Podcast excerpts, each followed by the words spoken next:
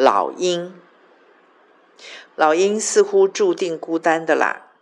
我在多年前曾经做过一个梦，梦中我在一栋房子的二楼，它有着幽静的庭园，园子的中央还有一个池子。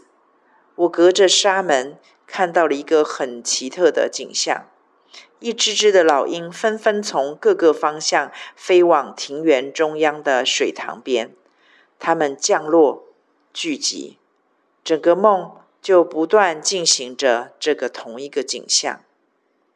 上帝似乎以这个梦告诉我，他造老鹰原本就是孤单的，但是他也借着这个梦鼓励我：老鹰虽然生性孤单，当然别人也很难靠近它，但是因着某种特定的任务，在特定的时刻，一只只孤独的老鹰就会聚集。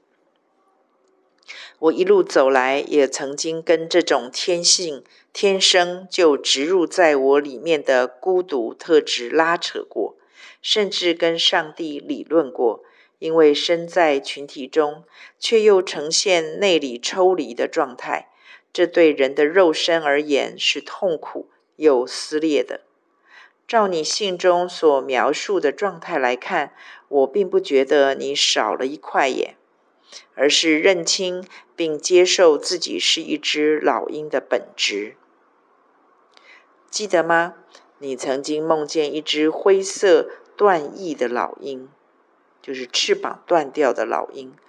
也许自在地做一只老鹰，是你这个阶段的学习吧。老鹰学妹，加油，加油，加油！你的老鹰学姐。